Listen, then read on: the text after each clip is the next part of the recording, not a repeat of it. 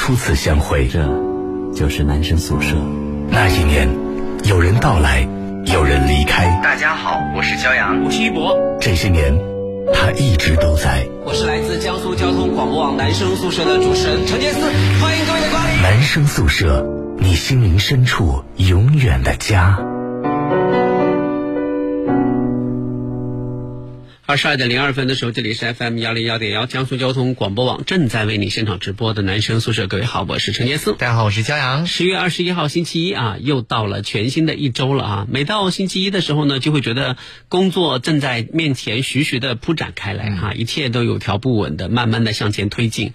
呃，因为我这个人呢，有有时候比较懒，所以呢，这个感觉接下来十一月份、十二月份手里积的事情和活动特别多，巴不得就是现在好像突然有个什么变故，让我就是。就不用去忙就忙前不用忙前忙后，然后也能够就是躺在家里数钱那种感觉。你想的也太美因为可能太累了，对。然后今天中午跟我妈交流的时候，我妈妈就说，她说她现在感觉有的时候精力跟不上，然后就会觉得说，啊，你这个事情不做了吧，嗯、就感觉累了。因为以前的时候呢，他他感觉有强迫症一样，这个地方一定要收拾的很干净。现在呢，这个地方偶尔有瑕疵，他也可以接受了。嗯一个人的精力真的是有限的。是啊，我以前就说你是工作狂，应该把很多东西放一放。不我现在还是工作狂。我每天就是今天晚上跟朋友在一起吃饭的时候，我们又聊起了工作，嗯，然后又又谈起了男生宿舍接下来的一些规划、规划呀、一些活动啊什么之类的。就是本来就是真的没有想到要去谈工作，结果谈着谈着还是会变成对，还是会变成工作之间的交流啊。不过还是很开心了啊。好了啊，这个今天的呃星期一哈，我们请来了三位，在我们节目组可以说是重量级的嘉宾哈。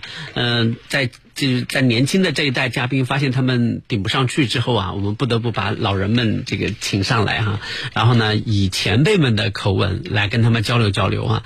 因为最近这段时间呢，在我们男生宿舍的群里面哈，关于现在很多年轻人的一些，比如说他们的一些价值观呐、嗯他们的一些爱情观呐、他们的一些做事的方式方法呀，可能作为已经毕业很久有一段时间的这波呃社会接下来的那种中坚力量，比如说他们。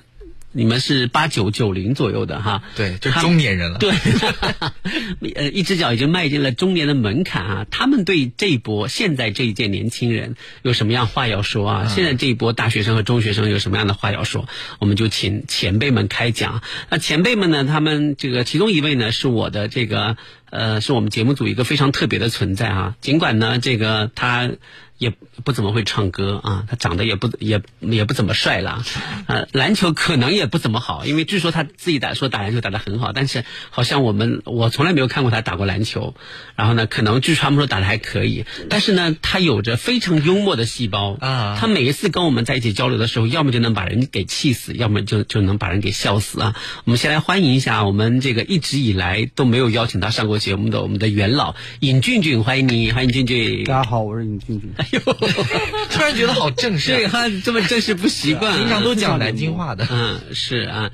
那另外两位呢，来头可就大了啊。这个这两位呢，就是我们就经常开玩笑说，他们呢就像是就是米兰国际电影节的这种就是候选阵容来上我们的节目的通告一样。对对，因为他们俩通力合作的一部短片呢，好像入围了很多国外的电影节。其中的一位呢，大家非常熟悉了哈，就是那个在节目里面就是嗯、大家一听就知道他是属于艺术混艺术圈的啊，嗯而且呢，就是慢慢慢的以肉眼可见的速度飞快的往大导演方向发展的刘畅大导演，欢迎你大，家好，我是刘畅。欢迎刘大导。嗯，我今年毕业五年了，为什么突然？但是你不是从跟本同学大学生交流吗？对，但是你从北京电影学院，并不是很远但你今年才从北京电北京电影电影学院导演系毕业啊。啊。对，我还是跟很多大一、大二同学保持呃保持很亲密的交流。不想听了。另外一位呢远离学生的生活是不一样的。是啊，另外一位呢，就是是我们节目组的一个艺术哈、他不仅是我们节目组就是啊、学历最高的成员之一。我们我那天算了一下，我们节目大概有七个研究生，嗯他属于比较早的研究生。另外呢，他他最大的特色就是他嗯谈着恋爱就把研究生给上了、啊，这个上完上了研究生就把婚给结了，对。啊也对这个研究生繁重的学业也不影响他生孩子啊。现在呢，孩子呃有有几岁了之后呢，一开始谋划着考个博士，然后跑在平时呢繁忙的工作之余呢，一边要带孩子，一边还要这个就是丰富多彩的人生啊。现最近还学了滑板啊，各各种各样的一些事情，所以他他在我们的心目中就属于那种就是他想做什么都可以做成功，对对不对？所以我们欢迎一下唐叶妍，欢迎你。Hello，大家好，我是唐叶妍。是的啊，这个唐岩可能收音机前很多老听众都还都非常的这个印象非常深刻哈，呃陪伴陪伴着男人宿舍度过了有十年了吧，不止十年了，十一二年的时间了，骄阳都做十二年节目了啊，想想可怕不？你都做十二年前，时间蛮长的了。真的，就这十二年来，你都就是看起来都都都是摇摇欲坠，但始终没有跌下来。生命力很强，是不是？对，就总觉得就突然有有一段时间突然觉得骄阳身上已经被我们榨干了，就没有什么利用价值了。但是不知道为什么他还会焕发出新的生命力。啊今天今天跟朋友一起吃饭，他们所有人提到骄阳都赞不绝口，说焦老师真好玩儿。这这是在夸我吗？你们家真好玩儿。他们对你的评价就是好玩儿没有讲一下我的艺术造诣之类的。没有，他们就觉得 好玩儿。焦老师真好玩儿啊我不知道谈一个德高望重的前辈说他好玩是什么样的评价。哎呀，不，我也不能算前辈了啊，你你都算前辈啊，前辈啊。对啊，那我们就呃，收音机前的各位朋友啊，如果你现在已经大学毕业有一段时间了，你有什么样的真知灼见，有什么样的一些经验之谈，要跟现在正在上大学或者马上要上大学的中学生朋友有什么话要跟他们说的啊？欢迎各位来从前辈的身份一起来发表你们的看法。我们首先想问一下这个刘畅啊，嗯，就是我们今天分为一二三点，对不对？每个人都要说说两三点啊。你今天想想对现在这一波年轻人说的第一点是关于哪方面的？嗯，这这些年轻人主要是大学生嘛，大学生和中学生正在上大学的和即将上大学的中学生。我觉得我想对他们说的是，呃，在自己的这个年纪，十几到二十岁这个年纪，做最单纯的事情，不要有过多的想法。你是针对今天我们群里面讨论的那件事情才才有感而发吗？呃，其实也不全是，但是这个有有有那个导火索的因素啊，因为嗯我其实前段时间回了我的本科的母校一趟，嗯然后呃，在之前跟我拍毕业短片的时候，我和呃电影学院大一、大二同学有一些合作，嗯，然后呃，所以我看了这些呃，大概现在应该是十八、十九、二十这些年龄的男生女生们，我觉得。我觉得现在因为可能互联网会上面声音比较杂嘛，嗯大家这这这一代年轻人是跟我们其实不太一样。我们你想想看，我们上大学的时候还没有 iPhone，没有多单纯啊！那个时候，那个时候我们去你们的学校去搞单身派对，刘畅跟一个小孩一样，满眼放光，就屁颠屁颠屁颠的跟在我们后面。唐妍姐姐，给我签个名好吗？真的是对我，比如说那时候想联系呃老大，想联系杰斯，都是他发信息给我，说你能不能来来一下节目组什么之类的。我是不可能有一个平台去说去骂他的，你为什么要骂他整天想着这事儿干嘛？对吗？但是像现在年轻人，他们可能看了太多的人在包包括网络暴力，包括、呃这些七七八八的声音，他们有太多直接的路径去找到攻击别人的方式，他们有太多直接路径联系到你，联系到他想一下子直接那个情感点，他们太容易把这些情绪发泄出来了。但这些其实不是他们这个年龄应该做的事情，应该去找到的那个方式。这个对他们来说太容易了，像我们以前可能也有那一下的情绪，但是我找不到骂那个骂你的方式，所以在那个时候可能就没有了，就就消就消散了，因为那个其实不是不属于你年年龄的嘛，那个有被煽动的那种可能性，所以我希望他们在这个生活在大家都生活在这个互联网的这个环境下，不要被这些东西影响，不要被浮夸的东西影响，因为比如说我再举个例子，我们上大学的时候，我们上初中高中的时候，我没有见过太多的女生背好看的包包，啊，对我，对我对我可能快到毕业的时候，我看到我们学校，可能我们学校女生比较少，我看到我们学校有一个女生，也是我好朋友，背了一个包，背了一个某奢侈品的包，然后我都惊呆了，然后所有。好像那他是广播台的吧，然后所有广播台的人都围着那一个包盯着看。可是当我这次回到嗯一个像我们这样工业大学、工科大学的是的时候，其实我能看很多，你能看得出来是大三或者大四的女生背着一个还不错的包包，是大家大家生活条件好了吗？是是，不也有可能是证明你认识这些品牌了？对呀、你要能放我们那个年代，你背个这个包包，谁也不知道你没有是啥。没有不 不会的，这不会的，因为啊在那个那个年代，在那时候的审美没有达到那个标准。嗯，对没有吧？那我们就那个时候，我那个时候你不要你不要拿人人都跟你这种富二代比，没有没有没有，也就几年前吧，你上学也就其实是八年前一零年的时候，嗯其实是不是的？一包括那时候 iPhone 的普及率、智能手机的普及率，对以及包括确实我可以再往下讲包括假货的普及普及率都不不如今天的，所以这些东西造成了很多年轻的同学、年轻的人在这个时候他有太多可能性。对如果他没有这种可能性的时候，他有可能会去想别的方法。包括你看到呃女生背包，男生穿鞋呀、对呀、嗯对不对？我现在发现很多男生都喜欢买那个很贵的那个叫几千块钱的那个什么玩意儿，的啊对，是 AJ 还是啊，对对对，就你说那个 AJ，就包括嗯男生穿鞋，那就有有穿鞋，有穿有有背包，那就有草鞋跟草包，嗯，对吗？那这个东西，那再往下发展，那是那有没有可能就有校园贷，就这些敏感的东西，是对吗？就是这个东西，其实，在我们上学那个时候，都是没有这么有稍微有些严其峻的。实我很好奇，为什么？包包和鞋子会发展成为奢侈品啊？为什么没有人炒裤子或者眼镜？其实也有有其实也有吗啊其实也有。就也就是说，实际上你的你的第一个建议是建议大家在呃，就是该学习的时候啊，不要过度的追求物质方面的呃享受，或者是就是那种品牌给你带来的虚荣这方面的享受，是吗？，对，因为当你走出校园的时候，你会发现，比如说你有一个很好的包包，你觉得很好，你会发现在学校外面有太多人比你有好十倍的包包，那你怎么办？你还是继续追寻吗？你会发现，其实就没有止境。对别人夺取不了的是你学的那一身本事，那个是夺取不了。你的意思是提升自我价值是吗？这怎么接？那不就是不其用不要靠这些外在的东西？其实哎，这件事我觉得有以前我也有一段时间有过这样的想法，后来等一下，你你买过名牌的包包吗？它受限于自己的衣品。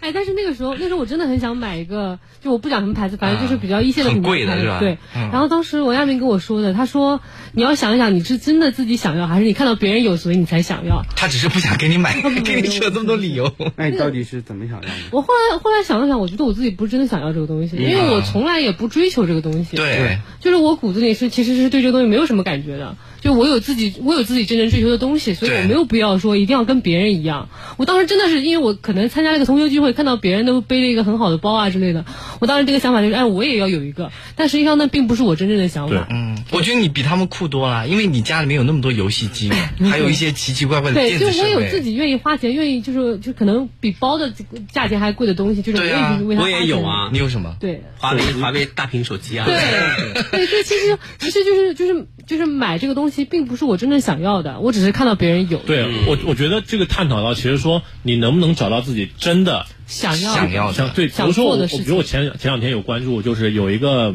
博主叫小菲菲小白，他其实就特别爱包，他就在上学的时候特别爱包，但是他是什么呢？他特别爱时尚。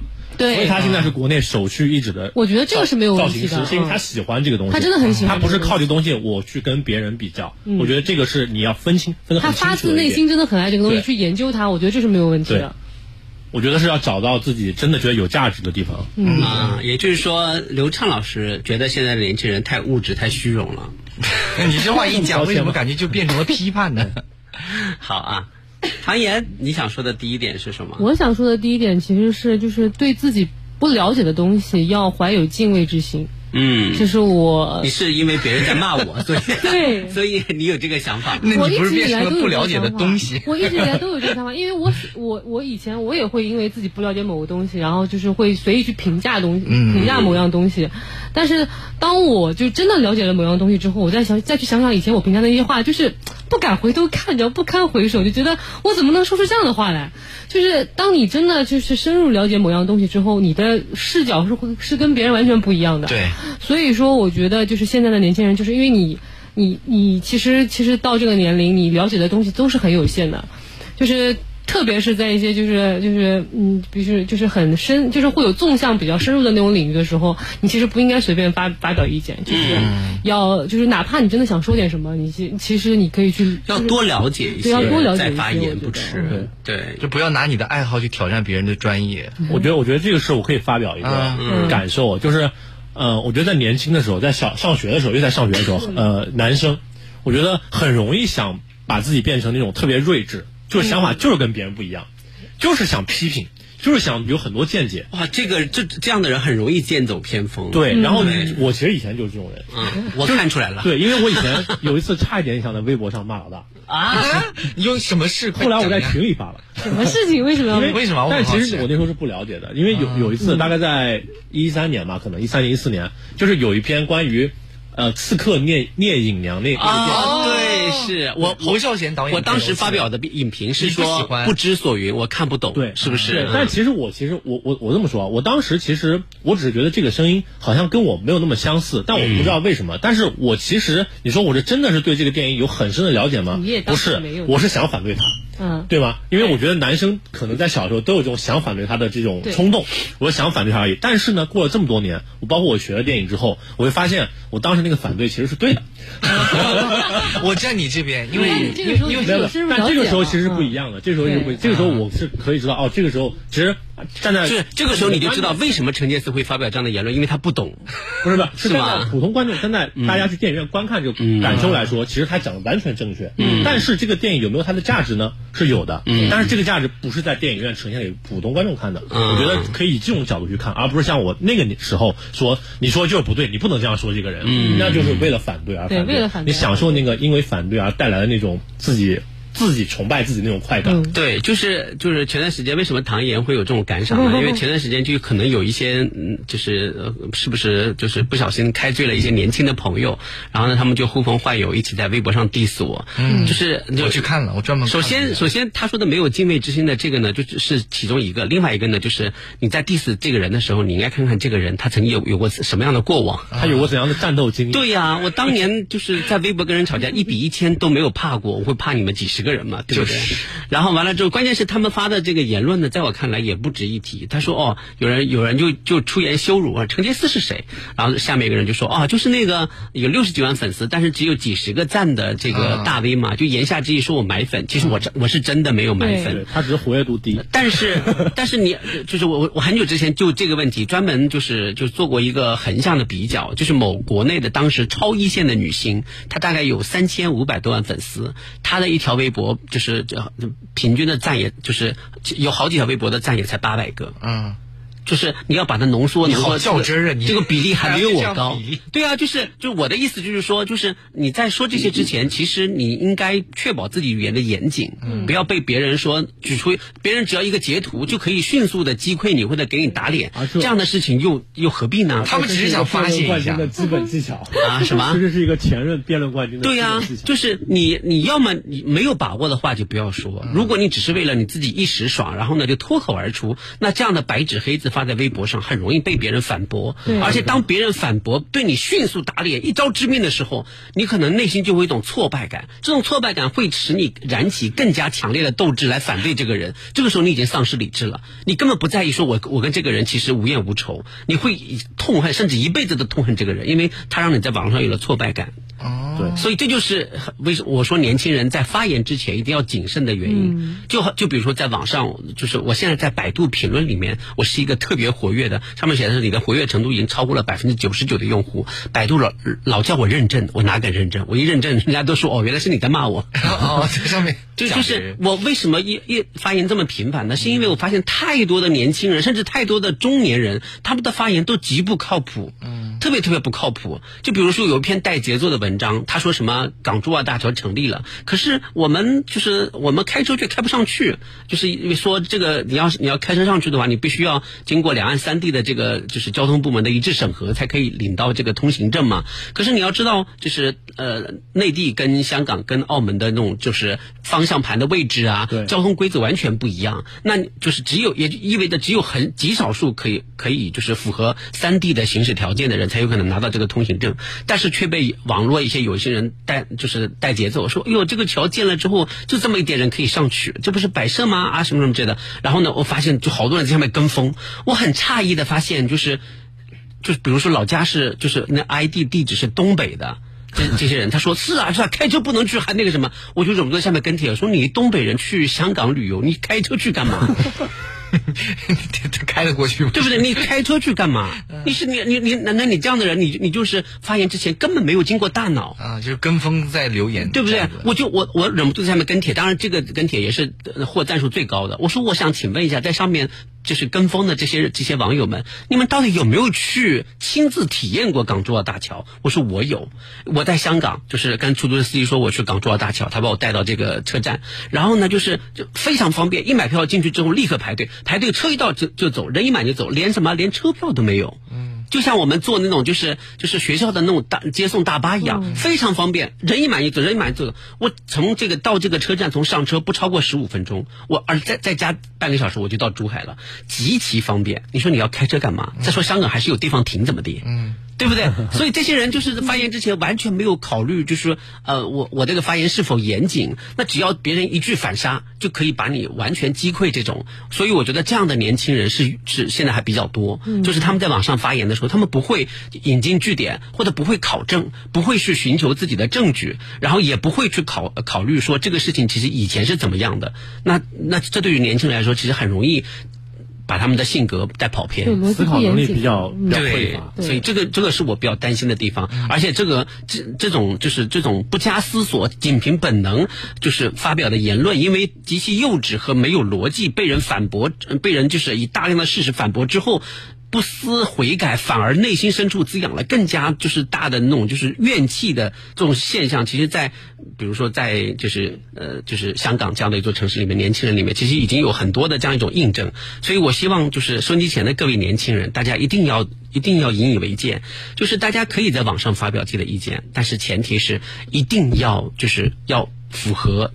就是逻辑，对。啊，符合事实啊，讲证据，就我觉得我觉得这是其实对于一个辩手最起码的要求，是的，或者对于一个网友发言最起码的要求我。发现你的个性很像那个谁郭敬明啊。啊是吗？因为我最近看他上一档综艺节目，他可能辩论了，叭叭叭说的头头是道，而且说的 滴水不漏。个道理都是让你无从辩驳，对你是不是？因为他哎这个说的全是不会讲名人说的话。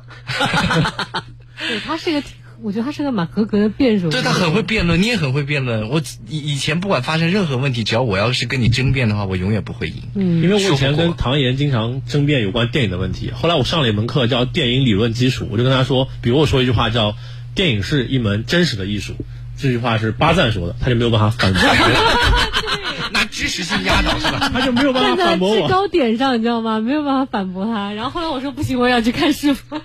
然后还有一句话叫“电影不过是作假”，是贝拉塔尔说的，你是不是也没有办法反驳我？你记那么多人名有什么用啊？就是为了跟他辩论就是。要反驳。对他其实就是为了跟我辩论这个人。嗯，我觉得就在网上，你跟人家辩论，起码要用一种平和的态度，你知道吗？如果你是，比如说老是喜欢骂一些脏话什么什么的话，你会让对方可能不屑于跟你辩论。就你还是要好好讲讲一个道理，你带着情绪去骂的话，可能人家不会不太会理你。是啊啊，我们来问问看尹俊俊吧，你想对现在的年轻人说的第一点是什么？嗯，他们说的都比较深刻，我就说一点简单的吧。嗯就是说年轻人嘛，身体最重要。你讲的很实在。因为我你是说王家华是吗？这么说，我知道为什么。为什么不？是最近身体出现各种问题。也不是他可能是怕王家华喝酒猝死，你知道吗对？对对因为我们有一个朋友，他很爱喝酒，有每就是基本上每天就是除了有工作的时候他不去喝酒以外，基本上其他有时间他都会去喝一点，然后呢，就经常就就我现在就调侃他，就说他是个酒蒙子。什么呀就是太爱喝酒了，对。然后你你他不先你说说自己身上有些什么问题？我对对对，我说 哦，刚才为什么这么说呢？因为我最近沉迷于游戏嘛，经常有时候会熬夜熬到很晚。你这个也是要提醒年轻人，不要沉迷于游戏。沉迷于游戏的原因是什么？是因为又恢复了单身吗？对对，啊？嗯，你不知道啊，刘畅？好，那为什么会分手呢？是因为沉迷于游戏吗？这是个死循环是吗？并不是，那不是，那不是。因为年轻人嘛，得靠自己的努力去守护一些东西。哎，这么一本正经的说话，我现在不习惯你就是这种腔我不习调。惯 对对啊，是啊，那就也就是说，你觉你是觉得现在很多年轻人他们的就是生活其实是没有节制的，是吗？是就他嗯，年轻人，现在年轻人，过来的嘛。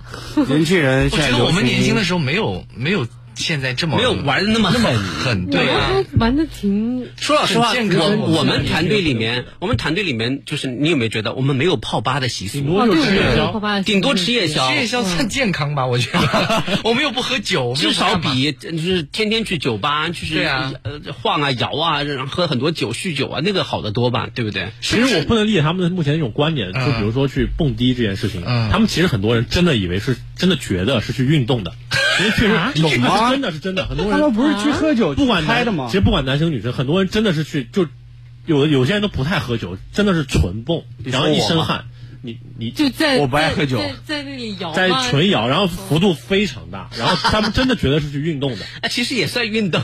但是里面空气太差。是对对对，好的啊，我们待会儿是我们的半点广告，半点广告之后回来继续来聊聊你对现在年轻人有什么样要说的，我们稍后再回来。嘣嘣嘣啦啦啦啦啦啦啦啦啦啦啦啦啦。嘣嘣嘣啦啦啦啦啦啦啦啦买新房怕价格买高了怕不了解真实信息买错。找居里新房啊高学历咨询师帮你买好房买贵赔差价。大家好我是居里新房品牌代言人迪丽热巴居里新房一站式购房平台买新房先上居里新房。唉，为通话苦恼，我要随打随接，随时办公。唉，为流量发愁，我要随性追剧，随心刷博。快用联通冰激凌，超值权益享不停，话费更省，速度更快，权益更多。联通双千兆，领跑新未来。智利中央山谷盛产高端葡萄酒，这里是新德斯的核心产区，更适合中国人饮用的红酒。智利高端红酒，新德斯 （Sindas）。南京沙之船奥莱感恩会员季十月二十六日暖心开启，新会员见面礼、老会员重逢礼，积分最高翻三倍，更有 VIP Day 专属会员日抽奖等精彩活动。加三九意大利空间、Moncler、加拿大鹅等羽绒新品到店，全场低至一折，范思哲全场两折封顶，卡尔拉格菲秋冬品鉴会全场三折封顶。不是所有的奥特莱斯都叫沙之船，江宁莫州东路站三号线直达。锅圈实惠是什么？锅圈实惠是花更少的钱，在家吃上更全、更好吃的火锅食材。锅圈实惠是什么？锅圈实惠是花更少的钱，在家吃上更全、更好吃的火锅食材。锅圈实惠，好吃不贵。发发发！途虎就是要你发！途虎养车八周年，八八会员卡限量发售，十一起每天限量八百八十八张，会员即送十二次免费洗车。途虎养车八周年，一起八八八！养车就是途虎，途虎养车。和你女儿站在一起呀、就像姐妹一样。你是怎么保养的呀？我呀，一直在吃燕之屋的晚宴，开碗就能吃的好燕窝，营养又安心。订购专线零二五五二四二九八九九五二四二九八九九。儿子上学三百米，母亲买菜六百米，全家周末出游也只要一点五公里。繁华不远，自然很近。江北新区老山南路恒大西山公馆四至七层洋房别墅即将发售，八五四五八八八八。奥克斯空调提醒您收听精彩广告。买空调，越来越多人选择奥克斯。奥克斯互联网直卖空调，厂家直供到终端，没有层层代理下架。奥克斯空调，中国南北极考察队连续五年使用产品，品质更好，价格更优。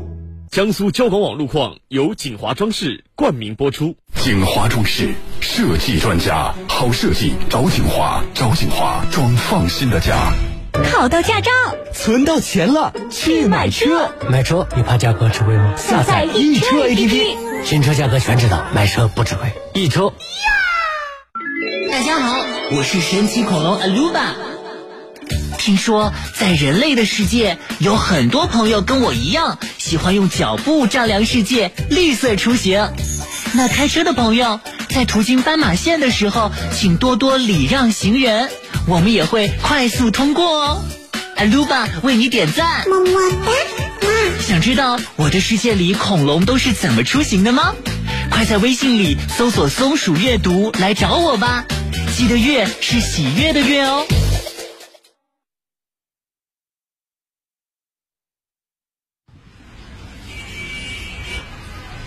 再次回到这个阔别几年的城市，一切都是那么熟悉。你好，请上车。哎，你怎么哭了？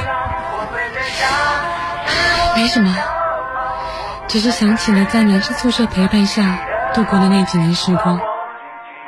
这就是男生宿舍，你心灵深处。永远的家。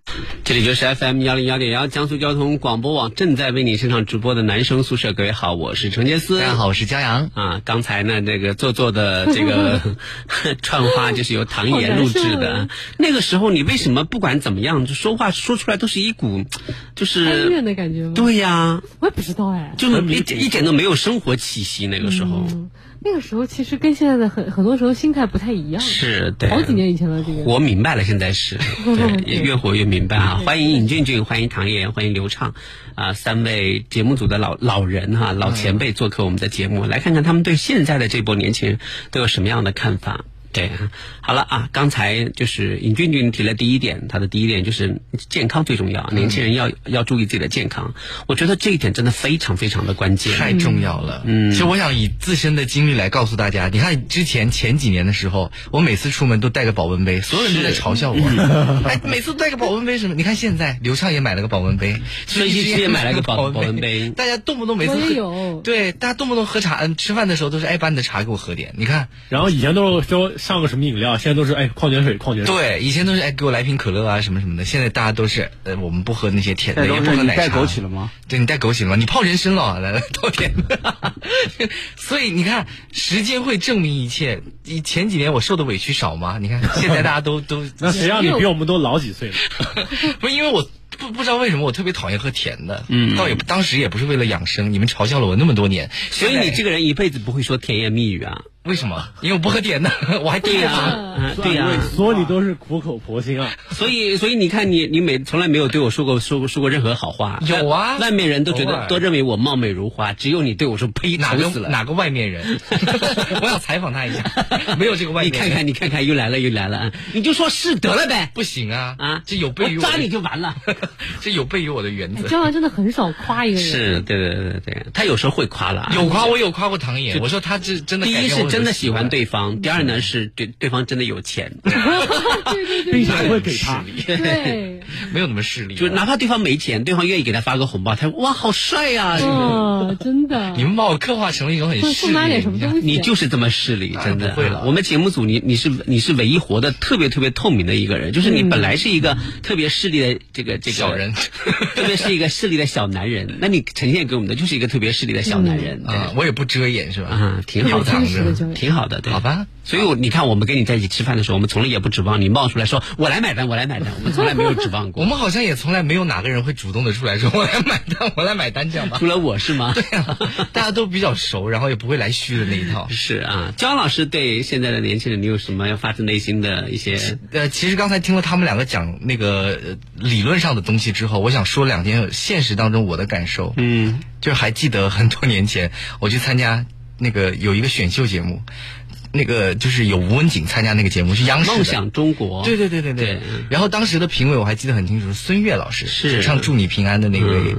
然后我唱完了一首歌之后，他点评了很多，什么这个音不准，那个音。但是当年你知道我自信爆棚，我当场就怼了他，我就回怼他。我具体说什么我不记得了，但是我感觉好像印象当中是不是那么客气的语气，就是我这个地方明明唱的很好，你为什么说巴拉巴拉不好？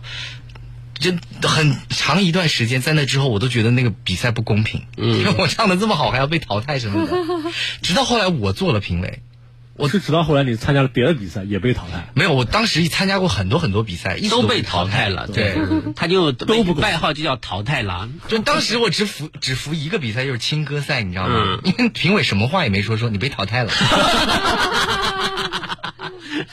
还记得你当时唱的哪首歌吗？忘了，望乡了。他参加青歌赛唱的是望乡。对，然后夕阳真的是不是？然后因为当时为什么我会觉得很服气？因为当时去参加青歌赛的全是那种科班出身，然后一唱都是一模一样，就是你找不出一个调跑了的那种，就很厉害的那种。所以当时我说我很服气。后来就很多年之后，我做评委，然后就有你做了一次评委之后，比如说有一些嗯选手也会对我们不满意，说你这个地方明明是。个人的喜好，嗯，或者是还有人甚至觉得说 你是看人家长得漂亮，嗯嗯，在底下说一些不好听的话。还有一次就是我们比如做了评委，然后在车上收到很多条骂我们的三万多条，对，一直在底下不停，而且那个骂他不是说这个歌曲本身怎么样，他是直接就是人身攻击的那种骂，嗯，然后我看了那个的时候，我当时就会感觉。就我们长大了，其实我很想，如果再能倒回去的话，我很想跟当时的自己说闭嘴。真的，以孙悦老师当年的资历、经历，或者是他的懂的这些知识来说，我算什么？我怎么能在当着他的面去那样的反驳他？我觉得当时可能我觉得，哎，我觉得自己很厉害什么什么的，但是在他的眼里看来，我可能真的就是一个。什么也不懂的一个小孩，他也不想跟我多废话，嗯，就是默默的赶紧把我淘汰，然后送我走。所以我回头看这一段自己的经历，我也是想跟年轻人说，真的不要，就是有一句话，自视甚高。对，有一句话说的很好，就是走的路比你吃的盐多，嗯 就是这个道理。走的路比你走的桥多，吃的盐比你吃的饭多，好吗？结合起来就这个意思。就对于这两者根本没法比，走路跟吃盐怎么比？为什么你就专就比？科班出身的唱歌和野路的唱歌，你都被淘汰了。你这个问题问的真的很好，可能我就真的不适合唱歌吧，有可能是这样子的。对，就是呃，就是从姜老师。从你们这一代，从从唐岩、张老师，陆陆续续，当时也是我们的节目组推推出去啊，让你们去参到各地去参加一些选秀啊，一些比赛。那从你们那那一代参加比赛到现在，我们现在办唱歌比赛，然后呢，有很多的年轻人来参加。很明显的一点就是，呀，现现在的年轻人他们敢于在舞台上说不。对。你知道当年像我们敢跟评委说不的，可能一万个里面就我那么一个。是，但是现在大部分人都敢于怼评委。对，嗯，就而且有的怼的就莫名其妙。你比如说在去年的时候，有一次就是郁金香大学生音乐节仙林赛区的海选，然后当时呢是是。巨荣一所高校啊，当然我跟他们的领导老师都都很熟，但是一直到现在我都没有就是把这个同学的行为告诉这个老师，因为我觉得如果告诉的话，如果我当时告诉了，可能就毁了这个孩子了，因为他言行真的举止真的很过分。他唱的是说唱，嗯，然后呢，后来我就我我我就跟他说，我说就是因为他一直拿着话筒，然后呢，就是你知道，就有很多说唱就是还没有练习到家的一些男生，他们喜欢拿着话筒就捂着这个这里。嗯，然后在那边话筒捂着话筒，就是其实发出来的声音就很炸，就很很那个什么。然后呢，捂在这里，然后就就在那边比手势。后来我就告诉他，我说我们这个节目呢，他他可能更加考呃考验的是唱的功力。然后如果。比如说你你在就说的同时，能够有一些这个选择歌曲的同时，因为一定有有一些歌曲它是既有唱的部分也有说的部分。我说如果你再加一点，比如说自己的一些才艺部分，那我觉得就比如说很多说唱歌手都会 B box，嗯，再加一点这样的才艺，我觉得舞台会更饱满。对，而且我我我说完这个，我我我就给他名字打了一个勾，因为不管他怎么样，他的这个整体的动就是 B-box 啊，包括他的这个就乐感，其实都还可以，我就给他打了一个勾，意思是他可以通过了。结果呢，我说好的，谢谢你，就就就下去了呀。嗯，但是。没有，我没有想到这个男生可能会错我的意了。他觉得我给他提建议，就是就是说他说他就是没有通过，然后他就拿着话筒就不肯下去，他就在舞台上就是说了一大段英文的粗口，嗯，特别的难听。我虽然英文不好，但是有些脏话我还是能听懂的。对我当时就莫名其妙，我说我说他在到到到台口的时候，我就说你在刚在说什么？怎么了？他他然后他就干脆从台口冲出来就指着我，然后。又骂了两句，而且是就是说唱的似的骂。这可能是 freestyle。对，然后什么什么什么什么什么，然后还还还还侮辱了我的家人。嗯，我觉得很奇怪。后来我我当时我我也就笑了笑，我说我就放他过了。然后最后他宣布结果的时候呢，我就。我我就说了，我说这个这个小伙子，我一直觉得很诧异，因为我当时已经给你打勾了。我说你看勾还在这里，我说但是因为我不知道你什么原因对我就是有这么大的误解，导致你在台上要粗口连篇，在我看来这个行为是不可以原谅的。所以嗯，就是你的你的这个分数是够了，但是我作为总导演，我觉得我有权利不让你晋级，嗯，因为你已经违反了这个舞台上应该有的尊重和规定，嗯，对吧？接下来的赛比赛，我我不希望看到你出现。然后我说也请你体谅我们这个比赛组织者，因为你就发生这样的行为就已经很严重了，对不对？然后结果他突然从观众席冲着他用中文就开始骂街啊不不不不不不，就很诧异，我不知道是什么原因。后来我当时真的很生气，因为我们毕竟是一项官方的重要赛事。是的如果我我以总导演的身份，我反映给学校的，因为你是学校团委推荐上来的，我反映给学校团委，我觉得学校团委肯定要处分你，因为真的非常非常的难堪，而且也非常非常的恶劣，就是恶毒。所以后来，但是我当时真的很生气，但是后来我转念一想，我说。我我应该给他一个机会，让他自己慢慢的明白他自己当初是错的，就像你当初完全不知道自己错在哪里一样。对对对，时间再过几年，他肯定就意识到这样做是错的。他们他呃，他现在只是骂了我一个人，这口气我能忍，没关系，那我就忍下去。如果我不能忍，如果我我要把这个事情闹大怎么样，那这个孩子可能就没前途，可能就会受到影响。我想说，那我还是忍一忍吧。就是希望他以后能够明白我这么做的目的哈，原因是什么。所以我觉得现在的很多年轻人，就是有的时候就就沉不住气，就说第一没有敬畏之心，第二呢就是他们过度的相信自己，活在自己的世界里面。就是所以我就不赞同大家一天到晚戴着耳机，嗯，因为你要用用你的心灵去感受、去倾听。嗯，你如果一天到晚戴着耳机，真的就是那天我我在地铁口坐准备过马路，我就看到一个小男孩戴着耳机在那晃晃晃，然后一辆一辆那个。大巴车就从旁边开过来，就好危险，就叫拐弯。嗯，拐大巴车其实没有看到他，他是死角，拐弯不小心就把他绊倒，然后就就直接压上去了。啊！我就伸手把他拽过来，一一把把他往后一拉，他差点跌倒。他第一反应就把耳机说干什么？他不知道，他不知道。对，所以戴耳机一定不能在路上。所以我就说你，我说你还戴还要听还要听还要戴耳机，你看看差点出事儿。嗯。他他就看了一眼，然后说哦，然后就走了，也没有感谢我，因为他没有看那个车。是，所以我就说，但一定要一定要就是多去接触，多去听，多去倾听，或者多去用虚心的态度去学习。只有这样，年轻人才可以成长的更快一点。对，只是建议大家，但是你我们这么说教，很多年轻人是听不进去。我觉得是这样的，就是要么就自己想清楚这件事情。要么就有人真的会给你上一课，你一定会记住。就比如说，我想问一下，当时孙悦老师忍了这口气吗？他忍了，他没有，他选择让你继续碰壁，是吧？对。所以张扬其实是自己想清楚的，嗯。但有些人可能不一定会自己想清楚，可能会真的碰到一件事情，然后给自己一个很沉重的教训，然后从此之后明白这件事情。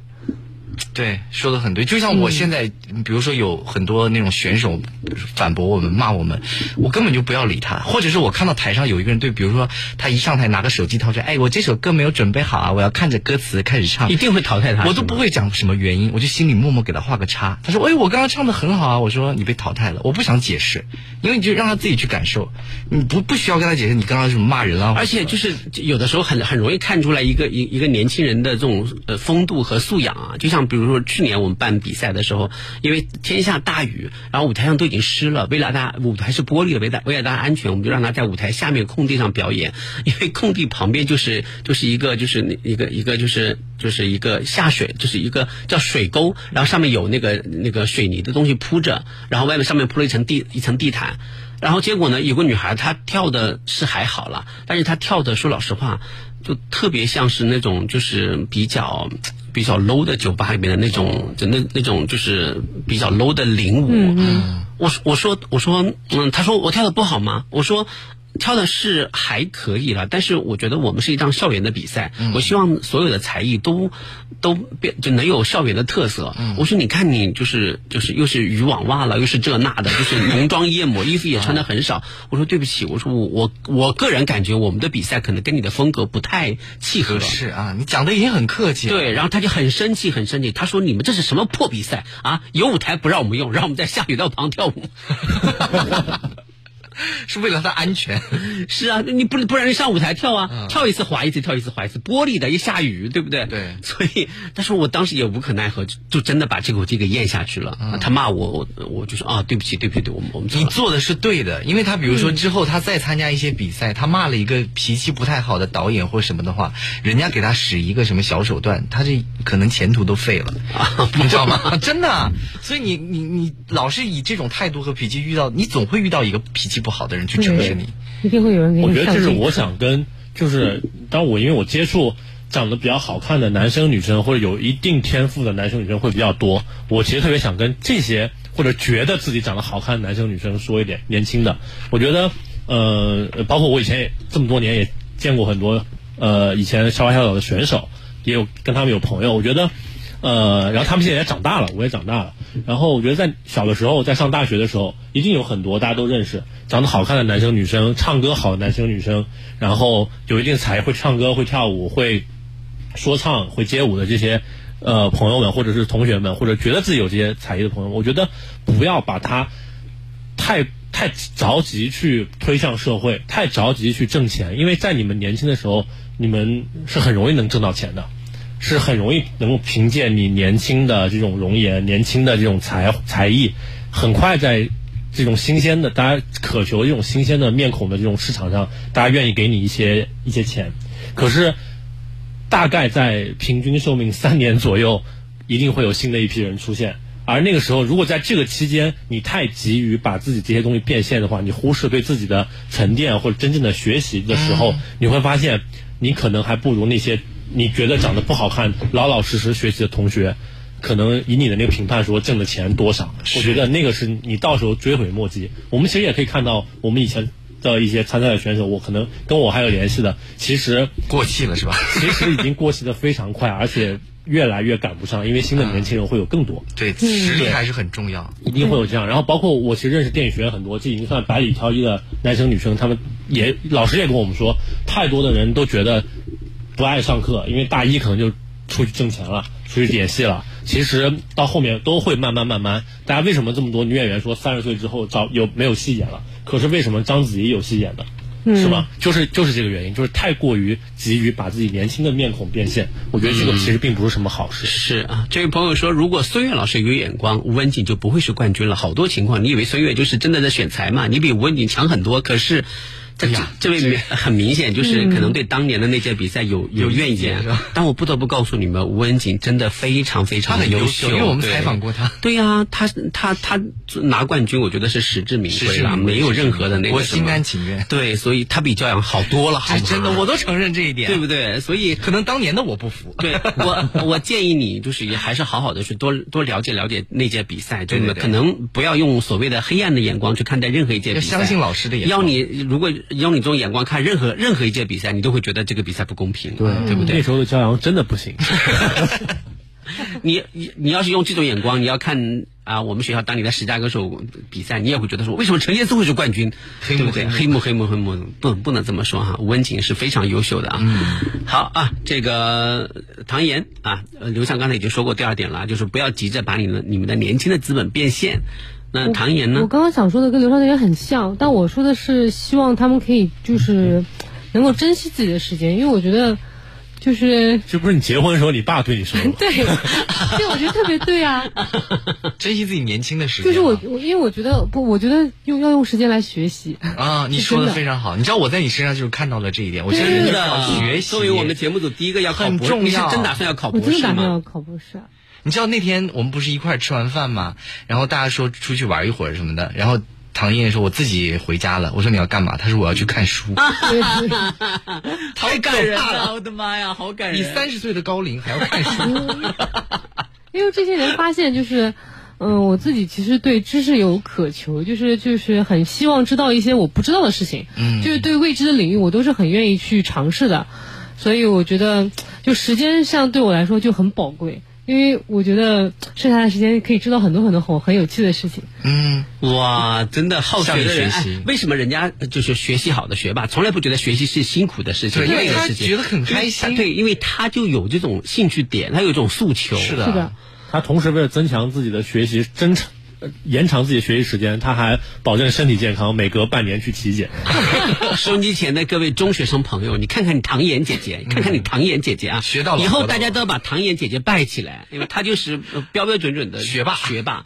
真的就是人生大赢家，对不对？你看这个，这本科毕业，从初中就开始加入我们男人宿舍，跟我们走南闯北去演出啊，唱歌，爱好啊，吃夜宵，爱好旅游啊，爱好不仅没丢下，对不对？唱歌方面也发展的很好，对不对？完了之后，自己的自己的本科学的动画专业，现在视频剪辑各方面就是设计各方面也非常的棒。嗯。然后呢，研究生学的是什么？也是这个动画艺术，也是动画艺术啊。现在就是现在是这个就是国内啊，这个像刘畅这些年轻导演们的这种眼中的金剪刀，你看 啊，剪辑剪辑师特别强啊，还入还入围了米兰国际电影节，对不对？最佳剪辑。辑啊，最佳剪辑。完了之后呢，自己你看研究生期间谈个恋爱啊，然后完了之后呢，把婚结了。带着孩子参加研究生的毕业典礼，然后呢，这几年越来越年轻，保养的好，很漂亮。哦，对对那倒没有，没有啦，没有啦，你乱讲。冷水还是要泼一下。能够看到一丝很漂亮啊，哦，滑板少女啊，对不对滑板少女啊？各方面的这种潮流信息资讯一网打尽，一个也没落下。然后啊，哦，还就是追星，啊，闲还打游戏？打游戏，打游戏啊闲暇时间跟好朋友吃吃饭、聊聊天啊，跟闺蜜们聚聚聚会啊，去去玩一些，这就是就是就是特别讨论一些特别新潮艺术的话题。然后呢，最近开始忙考教师证，忙完考教师证要考博士。嗯然后呢，关键是每天活得开开心心的。我对，其实我其实可能 不能直接考博士，因为我不想读自己本专业的博士。嗯，我是我我是想要就是读心理学，因为我觉得人的心理很有意思，很想。那你就是要先学一个心理学的硕士。可能需要先读一个硕士，然后比如说申请一个硕博连读之类的这种感觉。哇，还能做朋友吗？因为我觉得因为我觉得人的生命是很有限的。其实你就是以前不会觉得，因为小的时候会觉得好像有很多很多时间可以挥霍，大把大把时间可以挥霍。但是到现在这个年龄，会觉得时间很珍贵，不管就是跟朋友相处的时间很珍贵，然后自己一个人相处的时，自己一个人跟自己相处的时间也很珍贵，然后不管做什么事情是都很珍贵，其实。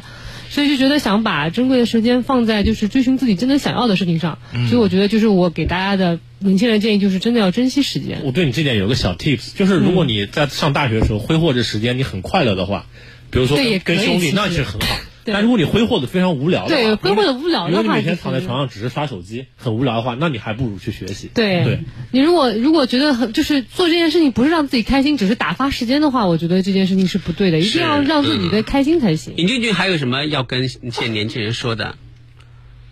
哦，没有了，他们两个都已经说的那么全了。我只是觉得啊，跟他们俩成为朋友真的是荣幸啊。哎呦，我的妈呀！尹俊俊是不是你平时跟我一样都没有觉得他们很优秀？没有啊，我一直觉得他们很优秀，但是听 今天讲了听了以后，觉得他们更优秀了。哎呀，俊俊这不是你，你还请你做个人好吗？王阳明、王家明都开始读书，都开始，考试了。什么叫这个周人？什么叫王阳明？王家明说他他的学历一定要超过唐嫣，那不太可没有能。